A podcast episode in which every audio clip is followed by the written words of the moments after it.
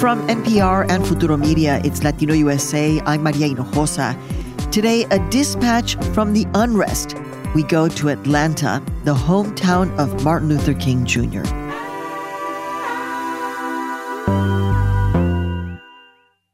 It's been a little bit over a week since the death of George Floyd, a black Minneapolis man who died in police custody after a white officer pinned him with his knee on his neck as three other police officers looked on. Floyd was known by his family as a gentle man who moved from Houston to Minnesota searching for a better life.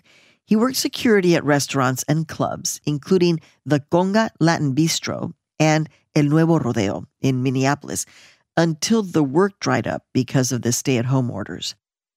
Since his death, captured on a shocking video and seen by millions, protests have erupted all over the country and the world, with tens of thousands of protesters taking to the streets to say his name, calling for an end to police brutality against black men and women. One of the cities where residents have taken to the streets en masse is Atlanta, it's a pivotal city for the civil rights movement. Now, for four days in a row, thousands of people continue to take to the streets calling for a change to a policing system they say is racist and is designed to oppress Black people without repercussions. One of our very own producers from Futuro Media, Julieta Martinelli, was raised in Atlanta and has been there on the ground covering some of the protests. So we wanted to check in with Julieta. Julieta, just first of all, ¿cómo estás? How are you doing? How are you feeling? Hola, Maria. Yeah, I'm I'm doing pretty good. Um, just trying to um, to remain vigilant and and be in the streets. So, Julieta, you are from Atlanta. You weren't born there, but you grew up there, and you're um, you're a beat street reporter. So you've covered other protests, and you were at the protests that started on that first Friday night. So, what happened in Atlanta on that first Friday night of protests? Yeah, so Maria, like many other cities, as you mentioned across the country, people in Atlanta wanted to go to the street and really just say George Floyd's name, um, just to honor him and, and really call attention to, to police brutality. What ended up happening was that people were not allowed to march. They were blocked off about a block away from the park, um, right in front of the CNN Center. And I stood there for, I mean, at least three hours uh, with protesters just trying to figure figure out why they wouldn't let them keep walking. So, you know, that raised some tensions. People started feeling like they were stuck. Um, they were surrounded by police officers, officers in riot gear, Hummers and Humvees, and, you know, it felt like a very militarized presence. And that really started to to raise tensions. And, you know, as you saw, it made national news later. There was some altercations with police and some vandalism on on some properties there was a curfew that started on the weekend. Um, on Monday, when protesters were out, the police wanted to enforce this curfew, and then it, it got really problematic. So, what what happened when this curfew happened uh, on Monday night? Actually, I was following a group that had been protesting. It was a very peaceful protest. People had actually been allowed to march this time, and they made their way, um, you know, sort of a very similar route than what they intended to do on Friday. Completely peaceful, chanting. People from the sidewalks joined. It was a very large group, and at eight o'clock on the dot, they were standing in front of these um, this line of officers in riot gear, and organizers started saying, "Okay, it's time to go." You know, they uh, curfews at nine o'clock, so they were trying to get people out of there safely an hour beforehand.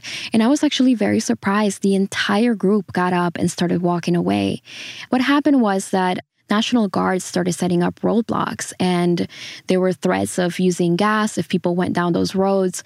And so protesters were started panicking. I mean, they didn't know where to go, so they started getting further and further away from the park, trying to go around it um, as far out as possible. And along the way, you know, people split up. Some people, you know, went down the roads they told them not to go to. They were just getting really desperate to get back to their cars before curfew, um, knowing that they would be arrested if they were in the street after nine.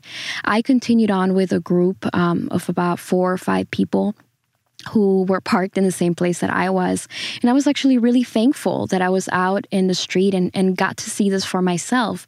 Because what happened was when we reached the parking lot where the vehicles were, the National Guard was set up and completely stopped people from being able to cross. So what ensued after that was two and a half hours of walking around the city, talking to police officers who threatened to arrest them, asking where to go, being sent here, being sent there, and not being able to get to their vehicles.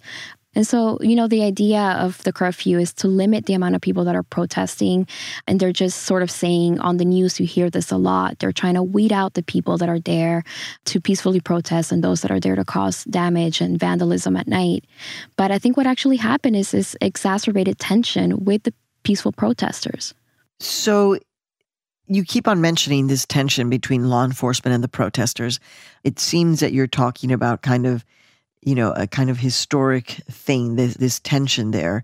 But very specifically, it seems to be increasing in Atlanta. And I'm just wondering about your thoughts as a, as a journalist as you're watching this.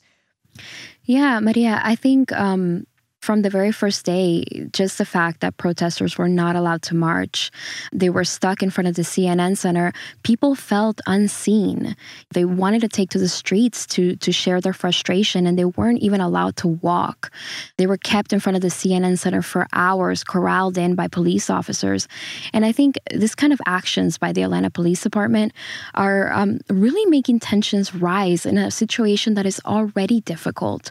So, um, in the first day, after tear gas was deployed on this crowd that was that was sitting in the street people started feeling like sitting ducks you know? So after this big round of tear gas some started setting fire to police cars and i recorded some of it. Uh, there's um, bullet sounds like rubber bullets or tear gas kind of like what we were hearing earlier. And there's three cars on fire. People are cheering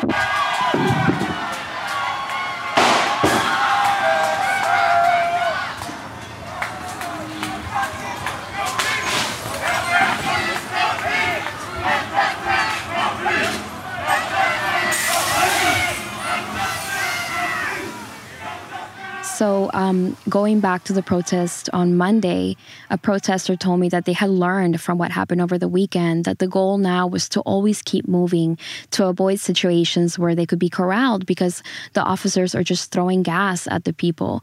What you're saying, Julieta, is very interesting because a lot of the footage that we're seeing or that we're hearing about is that you know, that the protesters are instigating in some way, shape, or form. And it seems what you're saying is that what you were actually able to witness was the opposite. Yeah, I mean, in in no way, you know, are we denying, right, that you know there were in Atlanta the first night there were four police vehicles set on fire. There were some people who threw water bottles at the police officers, and there was some vandalism in front of the CNN Center all of that is true. Uh, what I'm saying, as someone who was on the ground, was that the vast majority of people didn't participate in this, and even the even the actions that did happen, they didn't happen until tear gas was deployed, until batons came out, until people were pushed. So I think it's really important that we look at this objectively and really assess why these actions happened. So, Julieta, you've been watching this as it has been evolving. Where do you think Atlanta goes from here? So this weekend, um, two police officers were fired and others were placed on desk duty. You know, they were seen attacking two young college students on TV. And Atlanta's mayor, who is a black woman, went on television and said that, you know, this is the new norm, that they're not going to drag out these investigations, that there would be, she implied that there would be a stronger hand on cops. And actually, on Tuesday, there was an announcement that the six officers that were involved in the arrest of the two students had actually been charged. But it's important to remember that Atlanta is a resilient city. It's, you know, smack dab in the middle of Georgia, a state that has a complicated history of racism.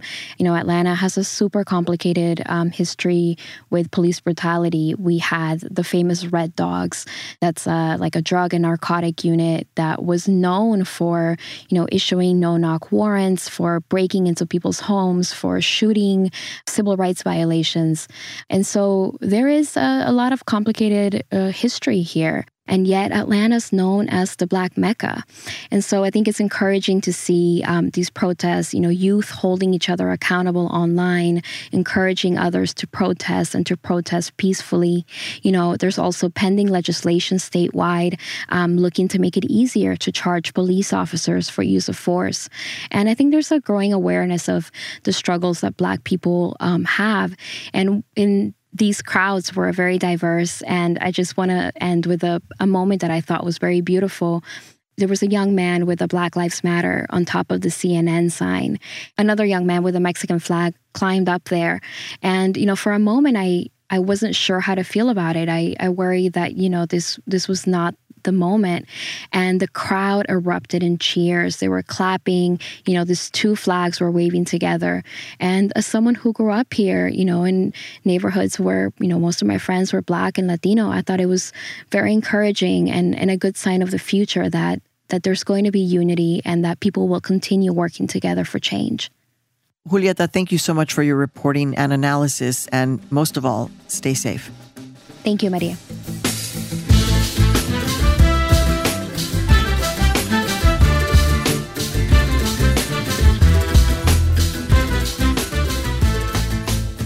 As of June 2nd, nearly 400 people have been arrested in Atlanta. And like in many other cities across the country, Georgia's governor has deployed thousands of National Guardsmen. The city continues under a strict curfew.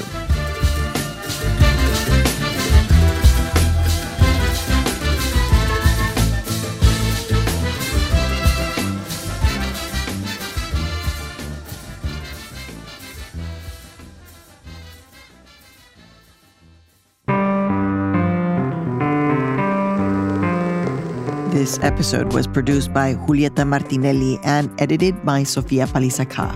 The Latino USA team includes Miguel Macias, Luis Trelles, Antonia Cereijido, Janice Llamoca, Ginny Montalvo, Alisa Escarce, and Alejandra Salazar, with help from Raul Perez. Our engineers are Stephanie Lebow and Julia Caruso. Additional engineering this week by Leah Shaw. Our director of programming and operations is Natalia Fidelholtz. Our digital editor is Amanda Alcantara. Our New York Women's Foundation Ignite Fellow is Julia Rocha. Our theme music was composed by Xenia Rubinos. If you like the music you heard on this episode, stop by latinousa.org and check out our weekly Spotify playlist. I'm your host and executive producer, Maria Hinojosa. Join us again on our next episode. And in the meantime, find us on all of your social media. Stay safe. Ciao. Latino USA is made possible in part by California Endowment building a strong state by improving the health of all Californians. The Wyncote Foundation. And the Heising Simons Foundation, unlocking knowledge, opportunity, and possibilities. More at hsfoundation.org. Cell phone footage shows police killing unarmed black people. Protesters take to the streets, rinse and repeat for a decade. Why? Everyone moves on. A blunt reminder that we've been here before on Code Switch from NPR.